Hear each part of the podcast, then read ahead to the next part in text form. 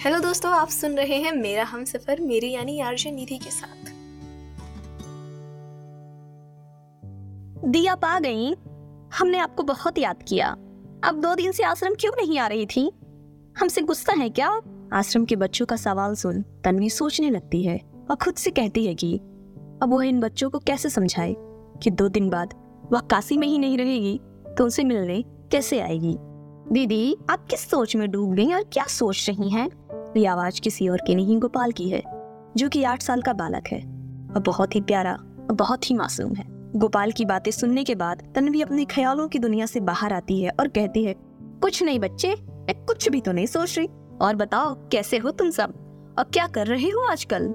सारे बच्चे एक साथ खुशी से कहते हैं कि, हम बहुत अच्छे हैं दी, तभी दीदी दीदी मैंने कुछ लिखा है। मैं चाहती हूँ कि आप उसे पढ़कर सबको सुनाएँ। यह आवाज़ किसी और की नहीं, लाडली की थी, जो कि दस साल की बच्ची है, जिसके छोटे छोटे बाल हैं और चेहरे पर एक प्यारी सी मुस्कान है। लाडली की आवाज़ सुनने के बाद तन्वी कहती है अच्छा क्या लिखा है? जरा उसके बारे में कुछ बताओ तो तभी मैं पढ़ूँगी।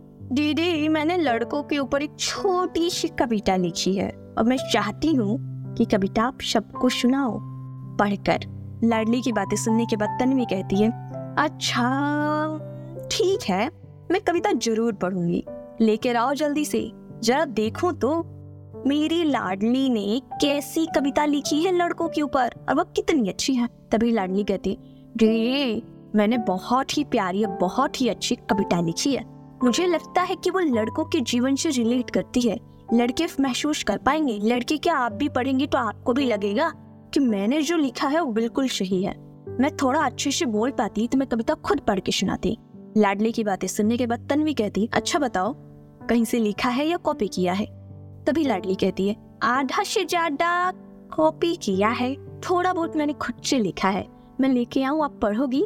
लाडली की बातें सुनने के बाद तन्वी कहती है हाँ मैं ज़रूर पढ़ूँगी। लेकर आओ जल्दी से। कैसी लगेगी लाडली की कविता? तन्वी को और सारे बच्चों को, क्या लिखा है लाडनी ने? क्या जो लिखा है वो सही है? क्या लड़के उसकी कविता को खुद से रिलेट कर पाएँगे या नहीं? जानने के लिए सुनते रहें मेरा हम सफ़र, आपकी आरजे निधि के साथ। ऑडियो पिटारा, सुनना ज़रूरी है।